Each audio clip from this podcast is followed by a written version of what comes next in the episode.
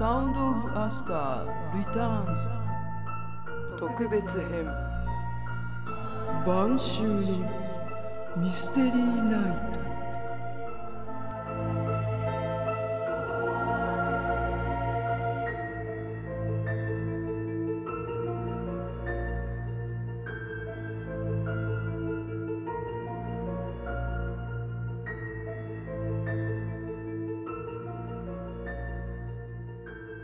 いかがでしょうか？シオンです、えサウンドオブアスターリターンズシーズン3の第10回目は、えー怖い話。不思議な話特集である、えーミステリーナイト、えー久しぶりの復活です、えー今回は題して、えー晩秋のミステリーナイト。として、えーお届けしようと思います。まあ、とはいえね、今日は、まあ、我が家に関する、まあ、不可思議なね、出来事をメインに、えーしかもね、時系列でね、これ、お話ししたことないので、そう、今まではちょっとパーツパーツで、えー YouTube にね、上げたりしてはいたんですけど、まあ、順を追ってね話したことがあないので、今回は、えー それにねそれにっていうか、うん、順を追ってまあお話ししたいと思います。でね、えー無駄に長いですしまあそんなにね怖い話でもないので、えーまあつまんないと思った人は回れ右してください。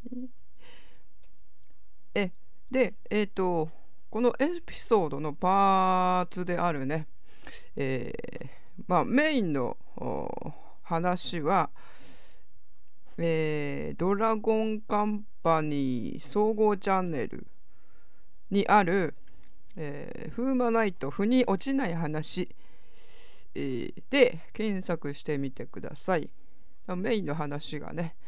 えー 載っていますので よろしくお願いします。あれ？あなたの後ろに誰かいませんか？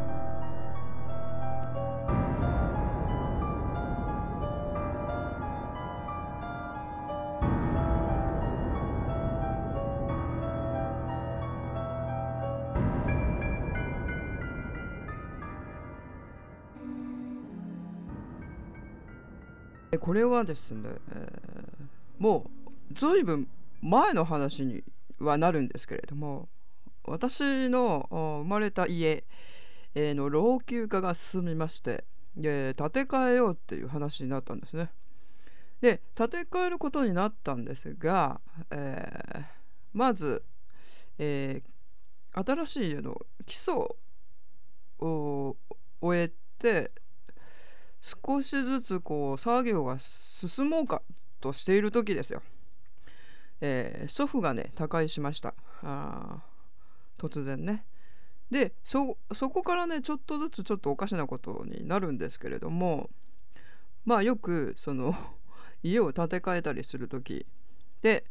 えー家族のねどなたかが亡くなるっていう話はねよく聞くんですけどでまあそうならないようにねいろいろお,、まあ、お祓いだの、えー儀式だの十分にしたつもりだったんですけどそれでもね祖父が亡くなってしまいました。で、えーまあそうこうしてるうちにね、えーお家が完成してまあお引越しということになるんですけどもまあね同じ、えー敷地内なので、まあ、引っ越しといってもそう大変なことではなかったんですよ。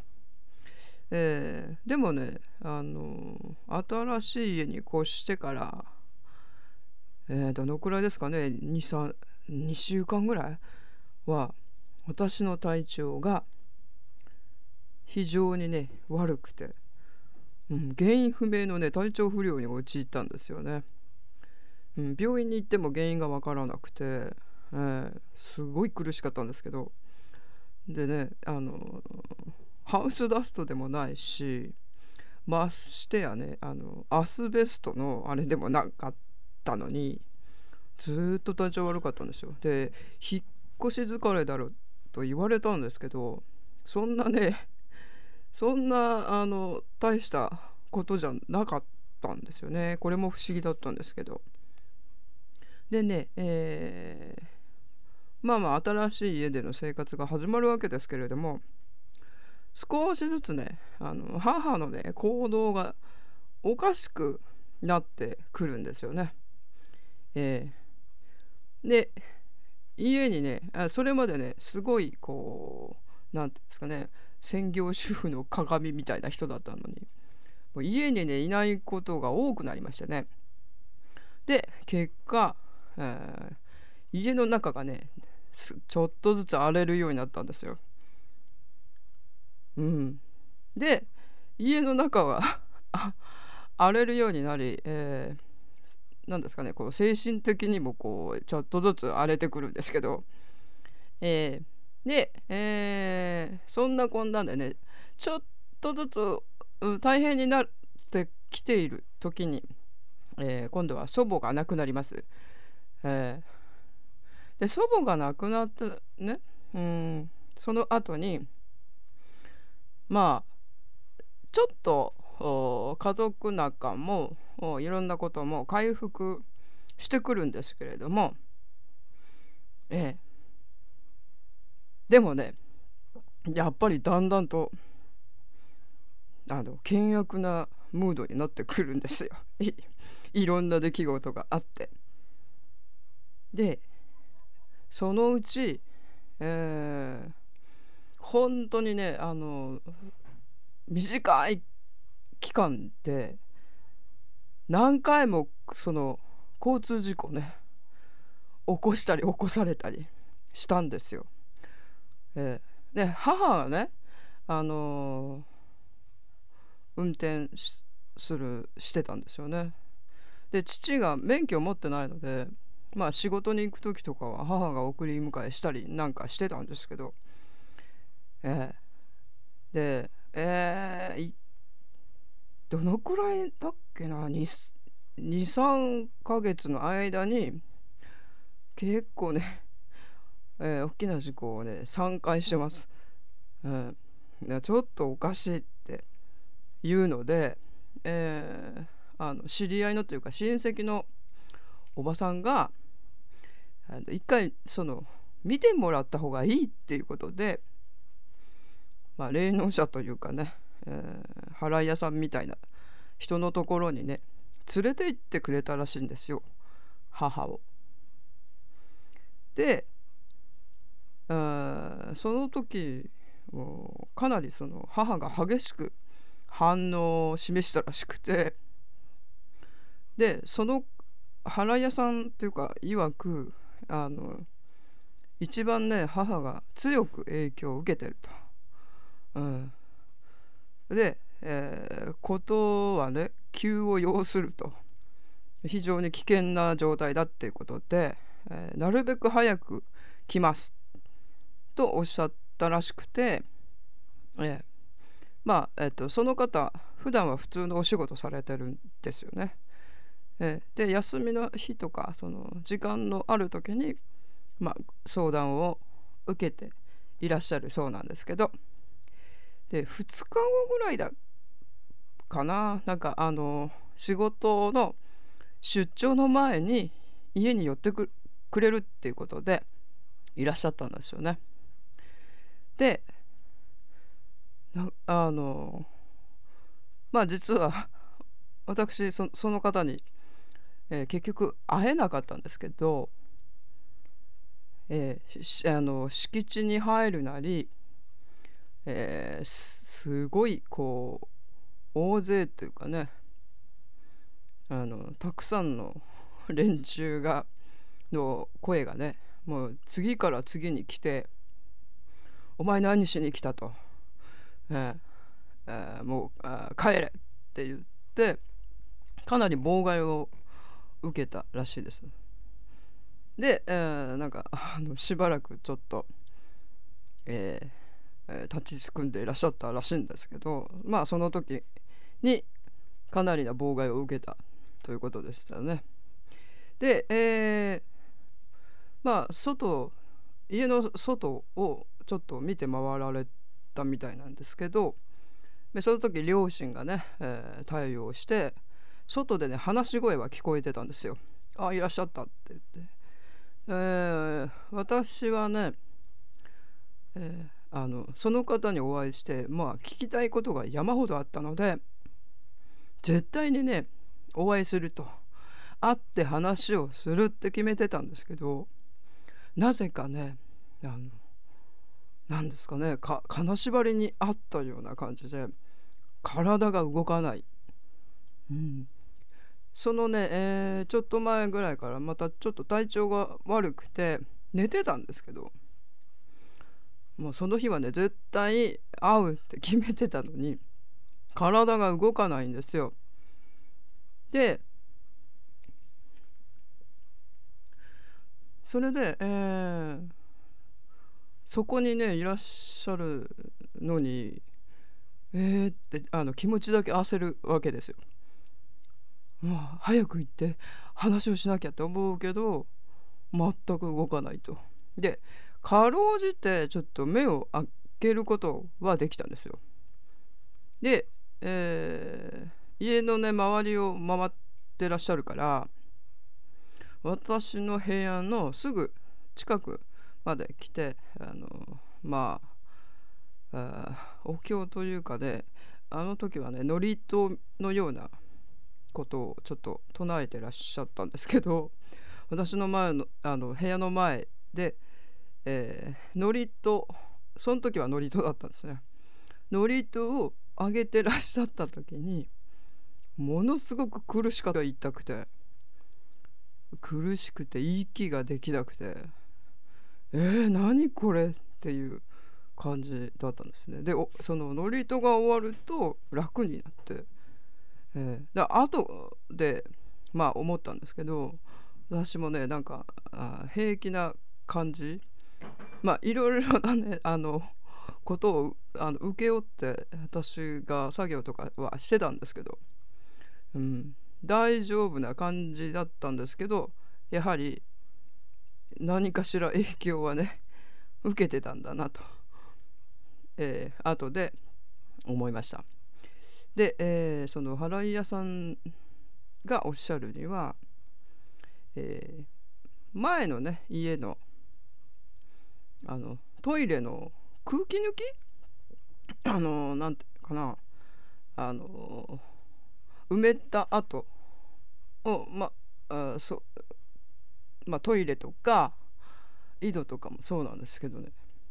普通はこうパイプとか入れてそのあの空気を抜くっていうかね、うん、する作業をするんですけどなぜかねやってなかったんですよね。でそこにいっぱい悪いものがこう溜まってきてて徐々にねその数年間の間に。でそれがあの出て2階を通って家の中に来ていると流れてると。うん、でその2階はどなたの部屋ですかって言われて弟ですあの息子ですって言ったらああじゃあ息子さん家に寄りつかないでしょって言われて 確かにそうだったんですよ。えー私の弟はね家にね寄りつかなくなってとうとう出て行きましたからね。えーで、まあ、この一番影響を受けているのはうちの母だと言われてでまず女の人に来ると。やはり、うん、でその後もあ父の方に行ったらもう何この家はダメですみたいな、うん、そういうことでもうなんだろうギリギリの状態だったらしくて、うん、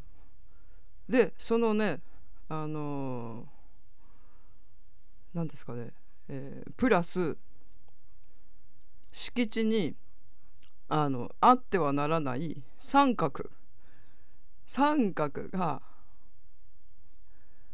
あ3つぐらいあったんですよ。でこれもねあのその方がかなり驚愕 されててここにはまああってはならない三角がこんなにあると。こんな多いのも初めてですって言われたらしくてどうもそれを、まあ、鬼門の三角じゃないですけどで、えー、これをちょっとずらさないといけないっていうことで応急処置をね教えてくださったんですよね。うん、でまあいろんなさまざまなことがね重なってて今のこの危機的状況になってる。ということでで一応そのこういうふうにやってくださいっていうそのまあ作法というかねを教えてくださってでこれ一度では無理ですと。なのであの2週間後にまた参ります。で約束して帰られたようですけど。うん。多分ねまあその方そのお会いしてないのでわからないんですけど、えー、えー、仏教的なねあのお経とあ祝詞のようなね神道的なもの唱えてらっしゃったんで、どうなんですかね、えー陰陽道かもしれないですけど いやわからないですけどね。でそうやって帰られた後にまあやってくださいっていうさ、えー、ことをねこれは一番影響を受けてる母がやらなくてはいけないんですよ。でもやらないんですよね。えー、であの あまあ家の中にね塩をまいてそれをほうきでこう吐き出すっていうね外に。っていうのを何日間やってくださいっていうのを言われてたらしいんですけどやらないんですよいくら言っても。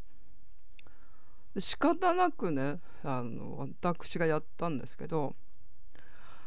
まあ毎その本人っていうかねじゃないからか知らないですけど巻いた塩があすぐにびっしょびしょになって後の処理大変だったんですよね。うん、で夜中に大騒ぎしてて でまあ仕方ないので、ね、まあ父もその火星に来て、えー、両親と私と3人でね、えー、後処理したんですけどまあ大変でしたね。そういえばねあのその前にどうもやっぱりちょっとよおかしすぎるんで、えー、あの盛り塩をね水回りに置いてたんですよ。まあ脱衣所とかねトイレの近くとかね。たらあのすぐにもうすぐにですよびっしょびしょになってましたね。うん溶けて えー、あの湿気が多いとかねそのレベルじゃなかったんですよもうすぐに。もうここおかしいよねっていう感じではいたんですけどまあその時もねすぐにびっちょびちょになりました。溶けて。で、えー、その土地のね、えー、あっちゃならない三角形。えー、それをちょっとあのずらす応急処置ですね。をもう、まあ、母がやらなくてはいけなかったんですよ。ああ。でもやらないやらないっていうかいないんですよ家にね。うん。そもそもいないので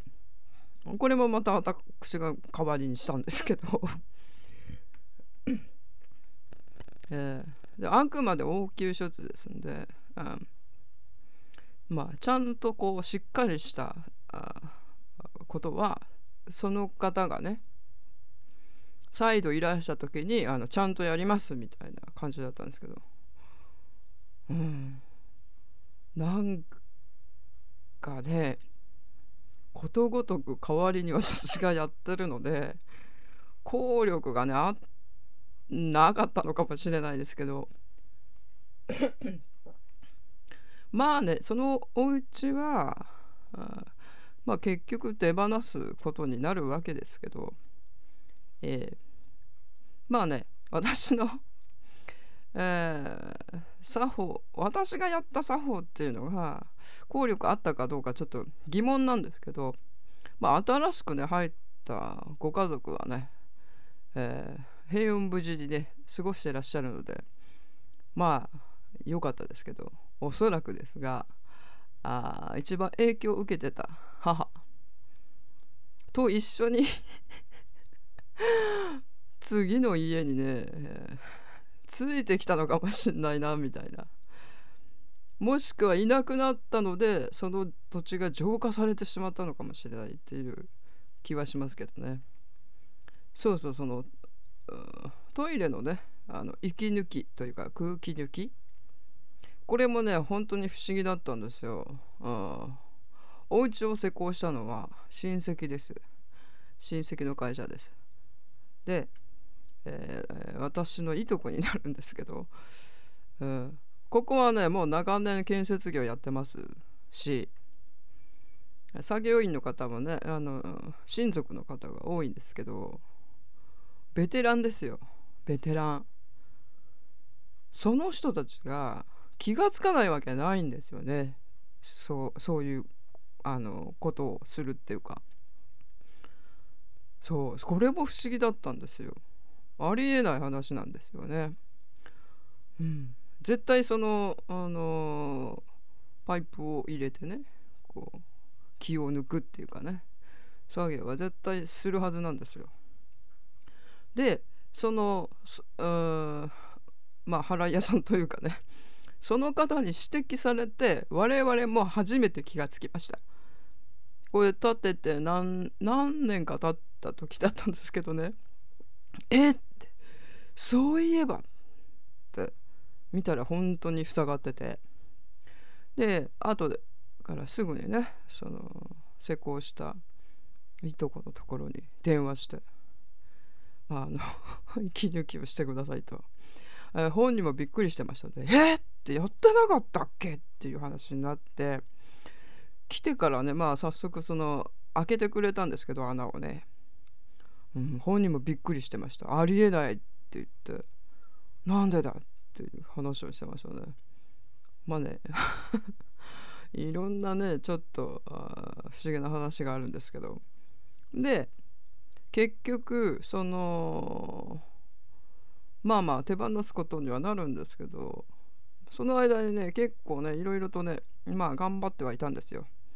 だけれどもまあ母も相変わらず家に来ないと。父はねなぜか知らないけどあの我々の助言というかアドバイスというか提案とかねいろいろしたんですけどお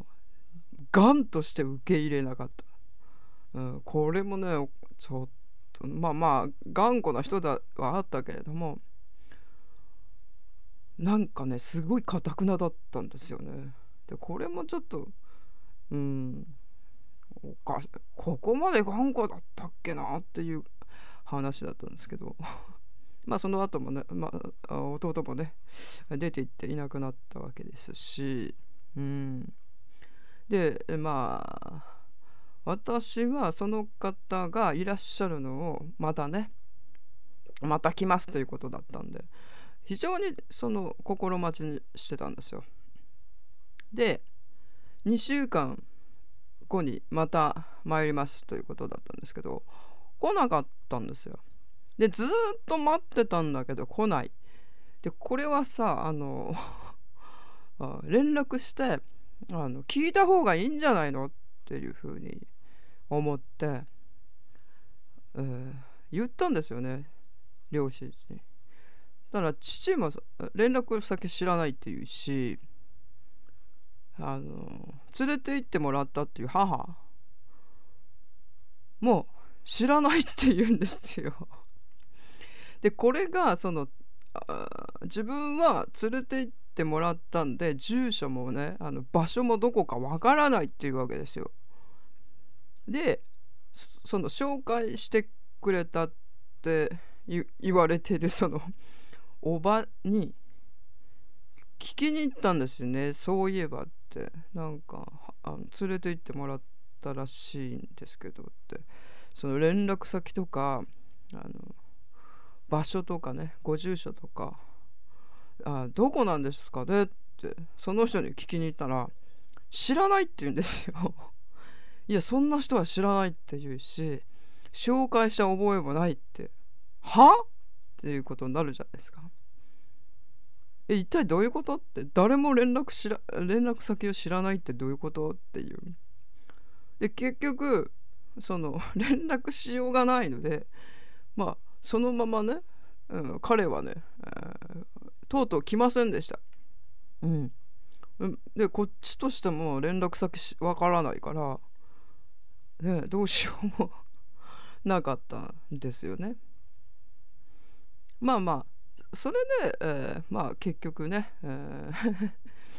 うん、お家を手放して次の家に行くわけなんですけどその、えー、まあお家を手放すってなった時にまあしばらくの間家の管理ってことであの私が一人でね、えー、過ごしてた期間があるんですけど、えー、でその時にねえー、ある夜、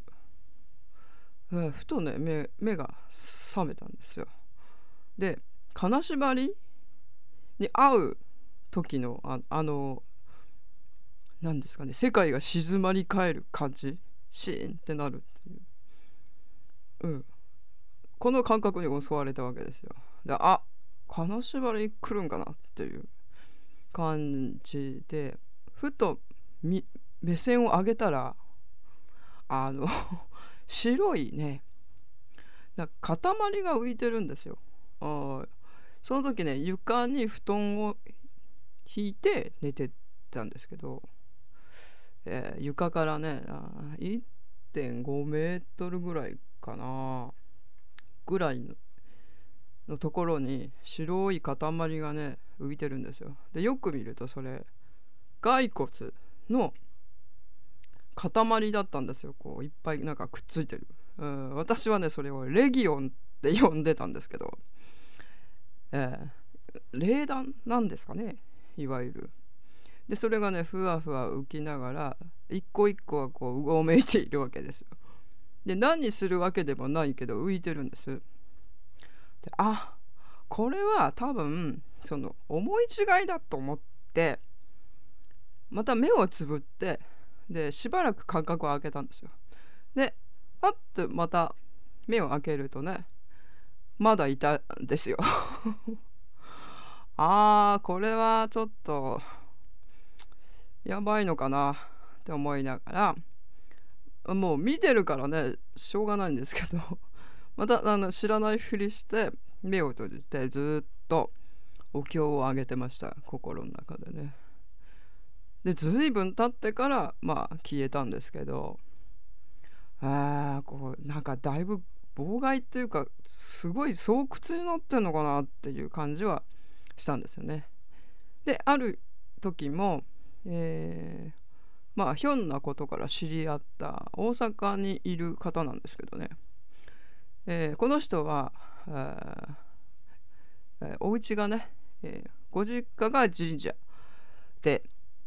まあ代々巫女さんのね家系みたいですね。なのでその女の人に強くその霊能力というかねが授かってる家系なんですけど、うん、で彼はねまあ男性なんですけどなぜかその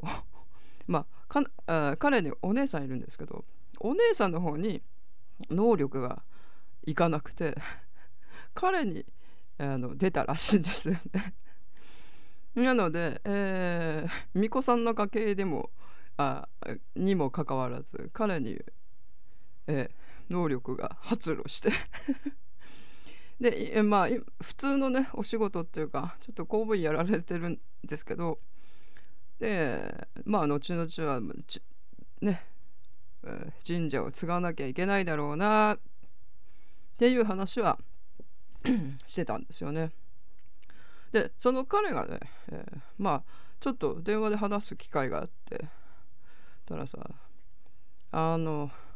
今いる部屋の隣って何って言うから「ああ和室だよ」っつってなんかさやばい女がいるって言うんですよ。で畳はねカリカリなんか知んないけど引っかいてるよって言って。でこいつかなりやばいやつだって言って。であのすごいこっちにその隣の部屋だからあ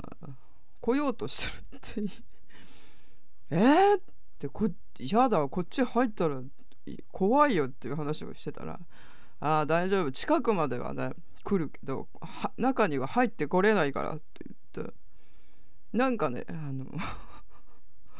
あ私にいる人かなななんかのおかげで入れないらしいですよ。うん。怖えなってこれどうにかしてって言ったけどいやこれどうかなってちょっとかなり厄介だぞっていう話は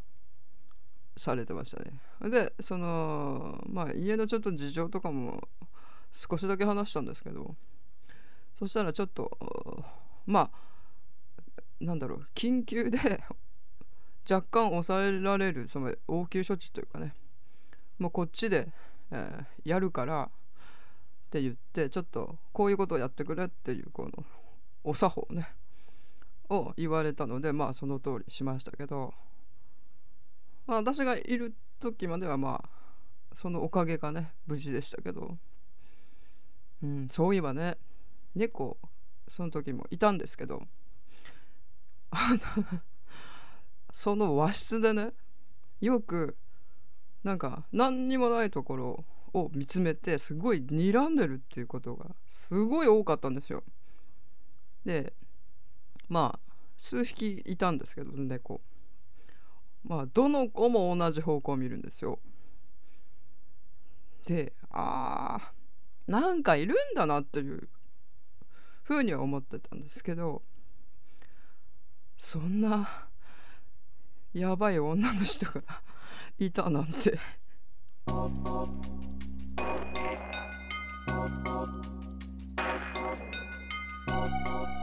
晩秋のミステリーナイト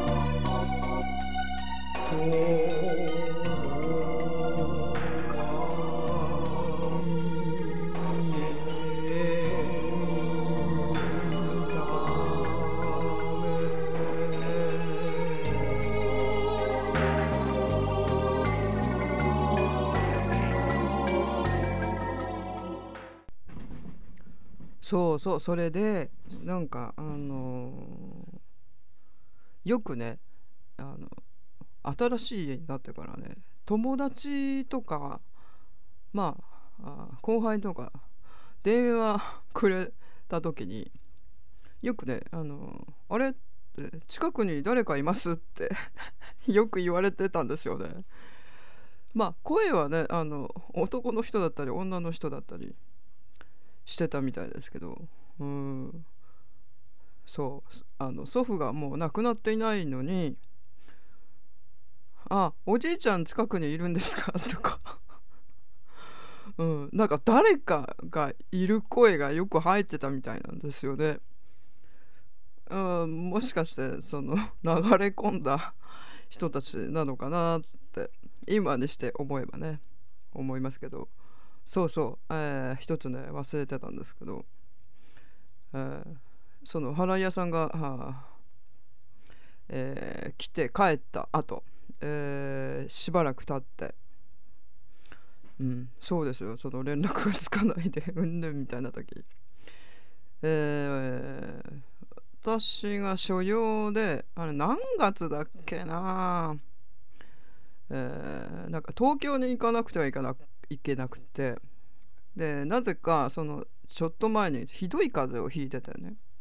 朝支度をしてる時にあの激しく咳き込んでしまってぎっくり腰になっちゃったんですよ。だけれども 行かなくてはいけないのでもう必死になってそのえー自分でね車を運転して病院に行き応急処置してもらったんですよ。うん、ブロック注射と、えー、何ですかね、えースパイラルテープかなテーピングしてもらって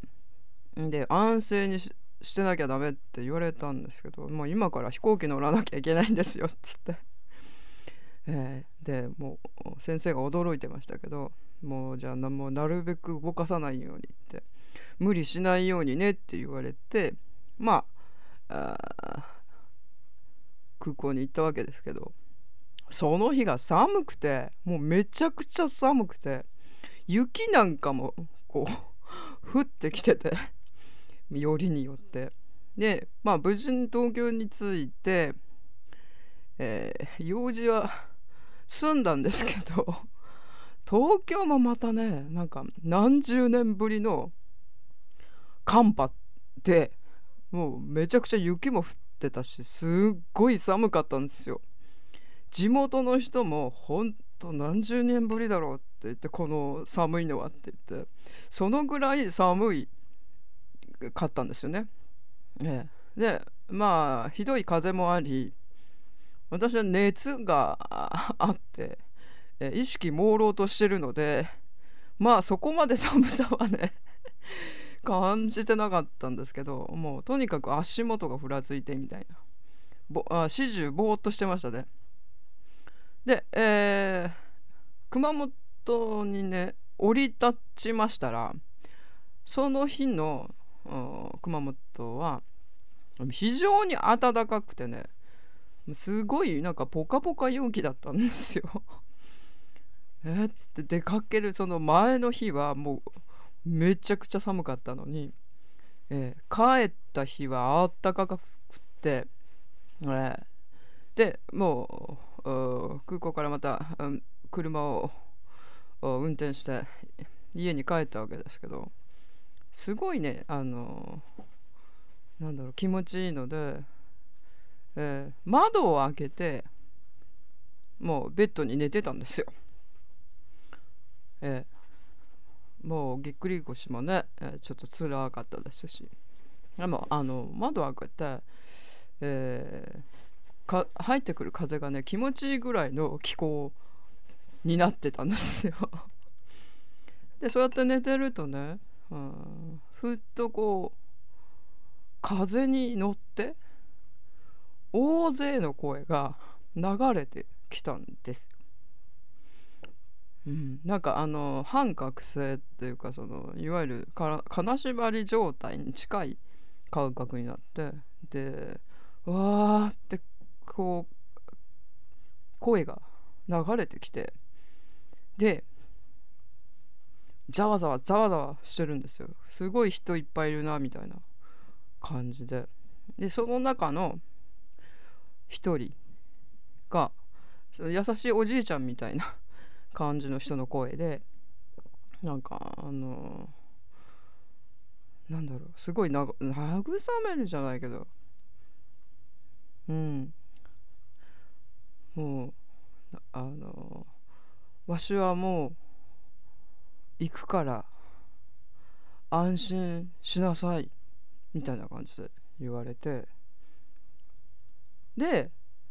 そういった途端にそのざわざわの中のあ一人その若い感じの男の人の声があそのおじいさんをね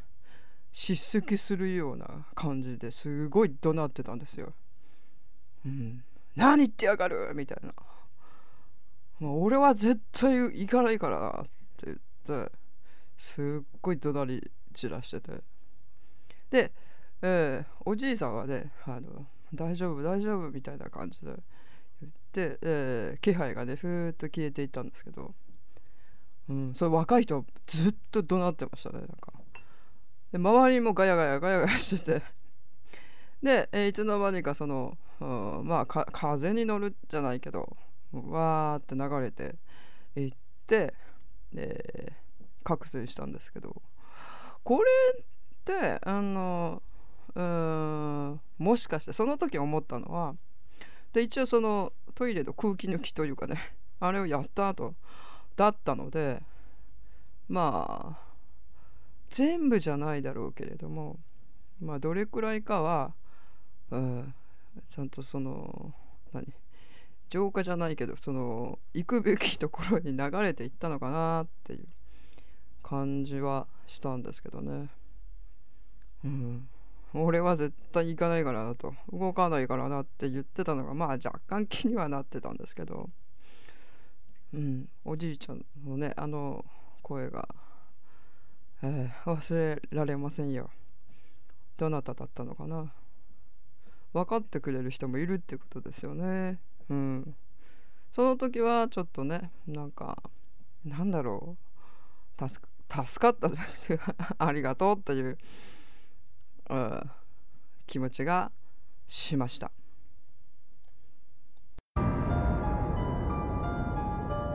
あれ？あなたの後ろ誰かいませんか？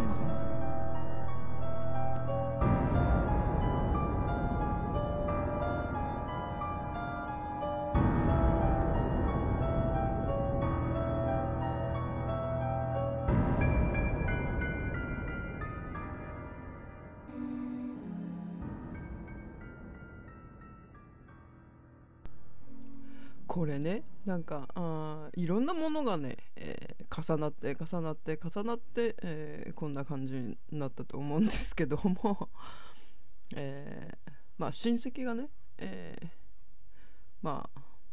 父方の方の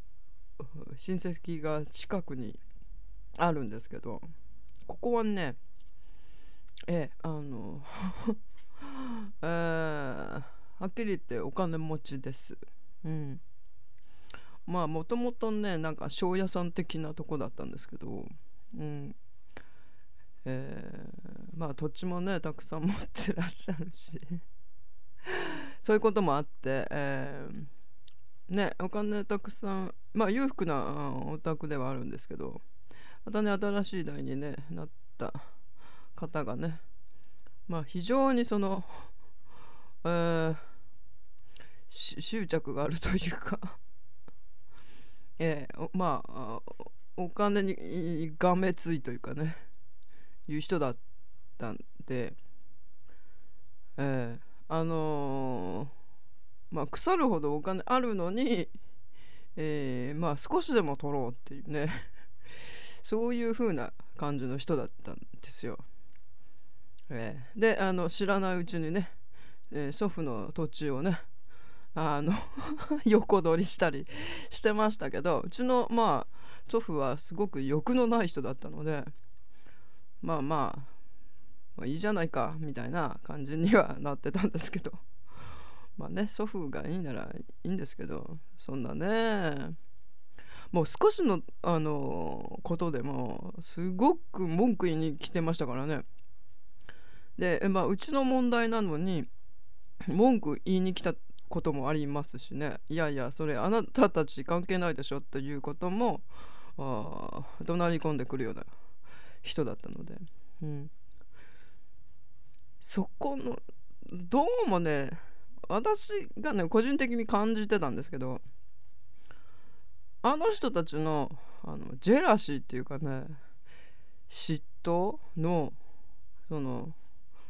まあ横島な思いっていうかな。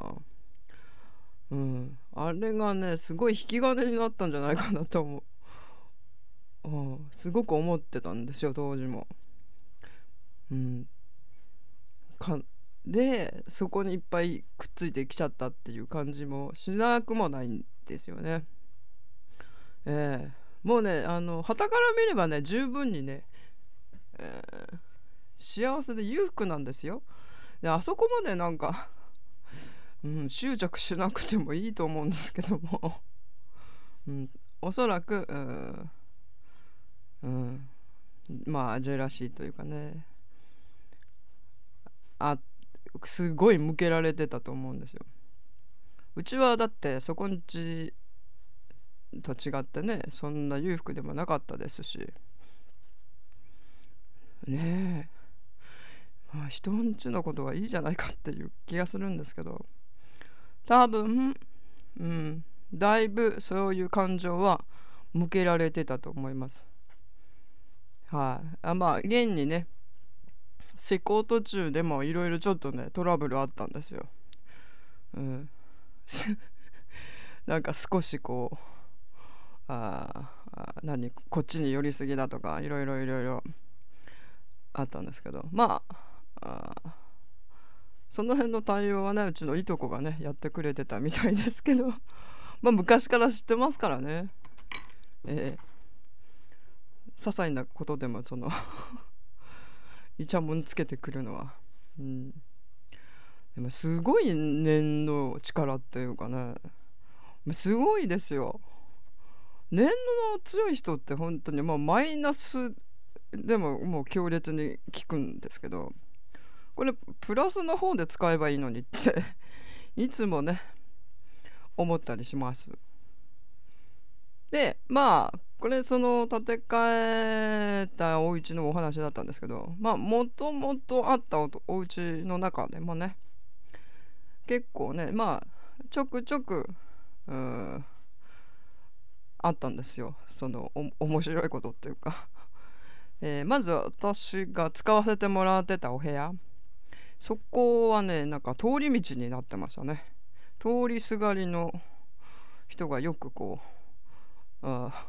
通り抜けていくのが ことがありました、うん、知らない人がね、えー、だから金縛りも結構ねよく会ってましたね。誰かが来たり、えー、そうそうあの叩き起こされたことも何回かありましたね。あの別の部屋でもね。で、えー、ある日ねあのー、えー、お座敷の方で寝てたらその時ね具合が悪くあれなんだ風邪だかインフルだかちょっと 忘れましたけど寝てましたら、えー、やっぱり金縛りにあってあの天井の方にねなんか男の人の顔が浮かんだんですよ。知らない人なんだけど。でその時知らない人だしすごい怖かったんです。だけどえー、なんだろうあの人っていう感じだったんですよね。で後からまあその友達にまあ霊感が非常に強い友達がいまして、まあ、聞いてみたら多分ねあの若くして亡くなった登園かそのまあとりあえず親戚の人だよと。で結構ちっちゃい頃から見守ってくれてるって言われたんですよ。へえって言ってそうなんだみたいな感じでいたんですよね。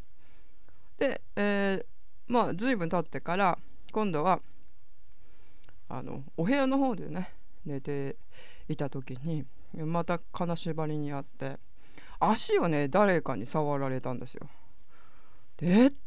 て思って えー、硬直してましたらあのなんだろう膝をねポンポンってされたんですよ左膝を。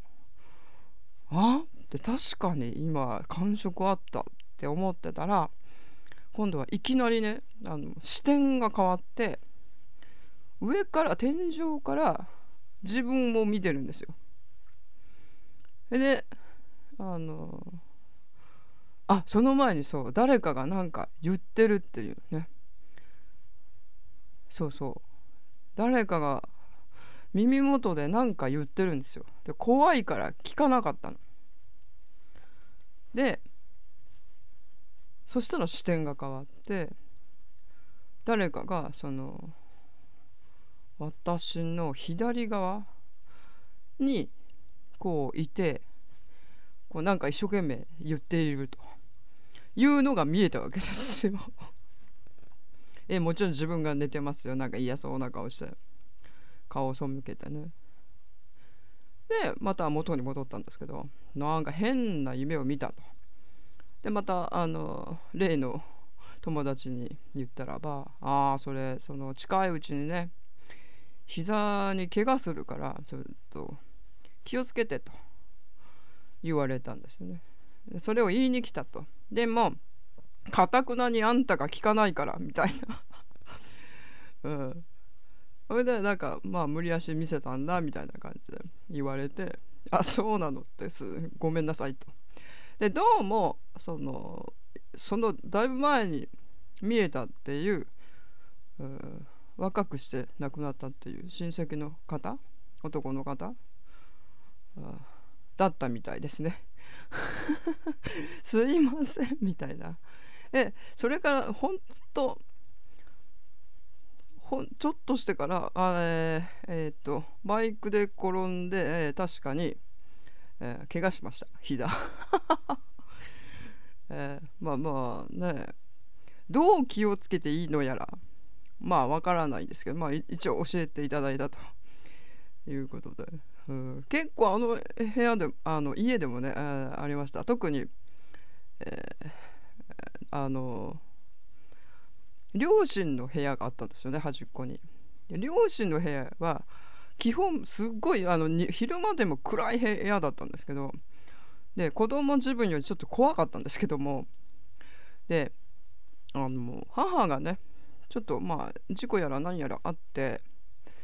えー父が勤務している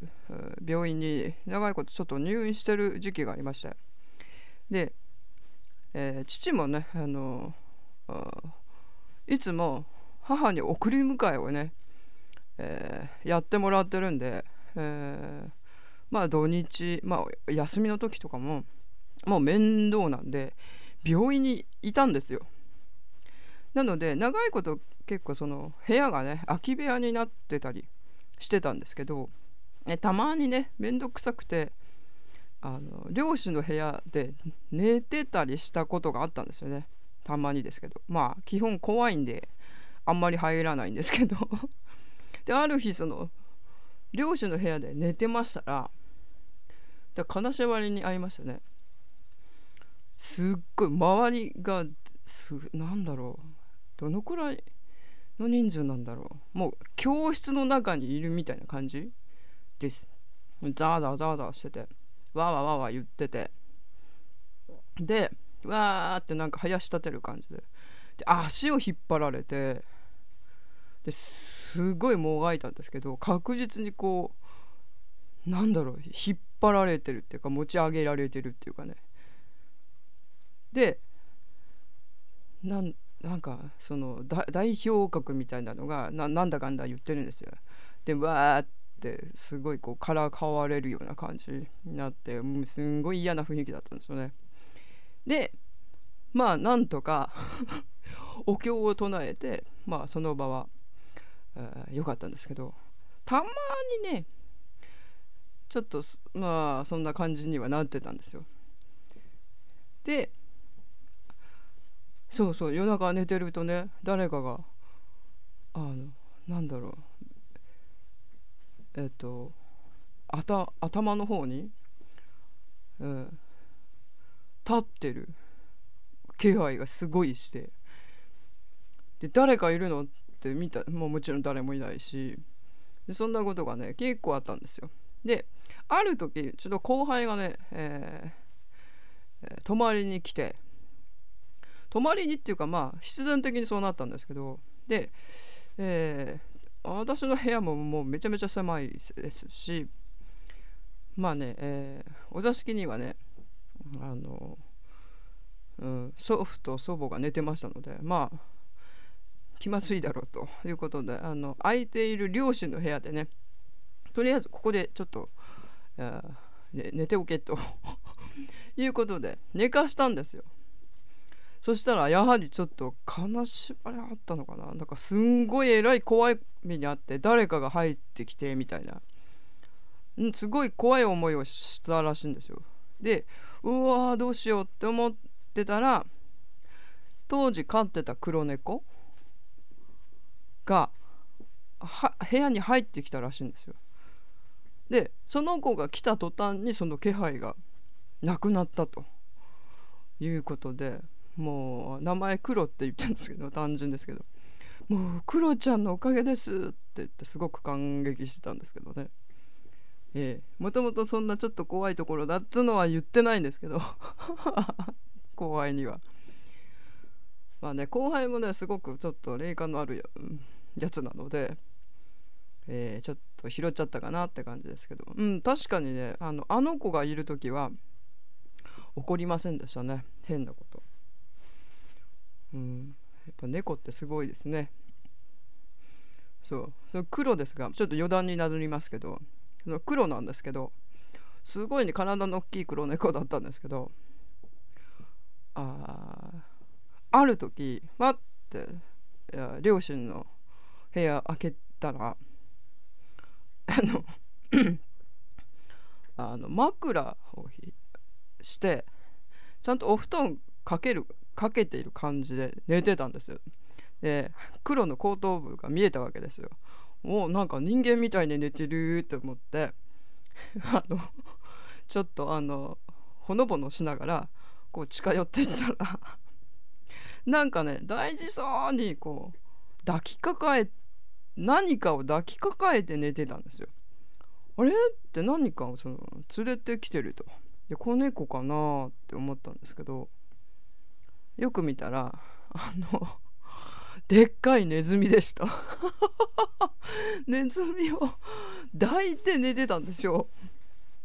あのドンブネズミっていうかクマネズミっていうかね。でギャーってなりまして。でもう黒には悪いんですけれどもその場でネズミを回収して、えー外にね捨てに行きましたけど。その後慌ててました。いないからね。あれ何なんだろう。取ってきて後で食べようと思ったのかはちょっとよくわからないですけどなんであんな風に一緒に寝てたのかっていうね。ええ。うん、変わった子でしたけどね。まあねお家自体まあいろいろあったんですけどね。まあまさかねこんな顛末になるとはね思ってもいませんでしたね。ええ。なので誰かのね嫉妬を買ったらえらいことになりますとうんいうことですよね。まあねそのまあそんなにねまあこ怖い話ではなかったと思いますけど当事者のね私としてはね非常にね恐ろしい話ではありました。えらい目にありましたからね。ええで、えーまあここのようにしてね、まあ、今回はね、えー我が家の 起きたちょっと変な話をしてみたわけですけどもまあね世の中にはねなんか偶然の重なりというかねそういうこともねあるんですよね。でまあこういった怖い話とは別にある時私あの一人で、えー家にね、えーまあ、管理として寝泊まりしていた頃ですよ。夜中にえーなんか足音するんですよ。誰かが部屋に近づいてるんです。は？って思ってたらガチャって開きました。寝てる部屋に。知らない男でした。でバッて起きてでその時とっさにもうほんとでかい声で「なんだてめえ!」っつって。怒鳴ったんですよ。そしたらダットのごとく逃げてまあ後ろ追いかけたんですよ「この野郎待て!」っつって。でバーって逃げていったんですけどまあ田舎なんで田舎って基本あんまり戸締まりしないんですよ。ああ鍵を開けっぱですね。ほいで入ってきた。でおそらく日中とかなんか通りがかって見てたのかもしれないですね。空き家っぽいから。うん。ほいでなんかその取ろうとかねそういう感じだったかもしれないですけど、うん、多分ね空き家だと思ったんだろうだろうとは思いますけどうん。まあある意味怖い話ですよね。いやこういう怖さもね ありますよね。まあ次の日からちゃんと鍵はかけて寝るようにしましたけど。うん。まあ田舎ってほら本当に鍵かけないですからね。今の世の中物騒ですからね。皆さんちゃんとあの戸締まり確認してくださいね。で、えーというわけでねまあ、今回はねお家にまつわる我が家にまつわるちょっとあの変な話というか不思議な話をやってみましたが、えー、皆さんのお家は大丈夫でしょうか、えー、家族のねコミュニケーションとか非常に大事だと思いますよ。うん、なのでねちゃんと絆を 強めて、えー、何かあってもその戦えるようにねしてください。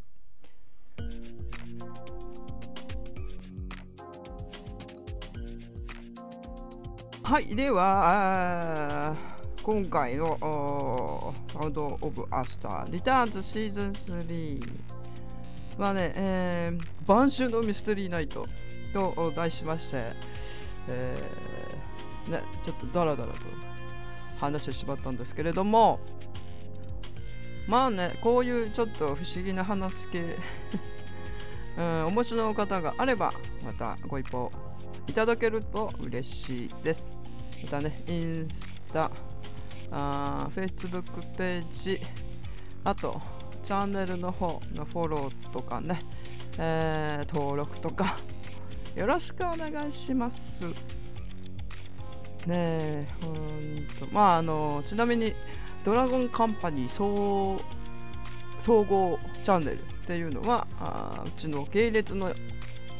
ャンネルです。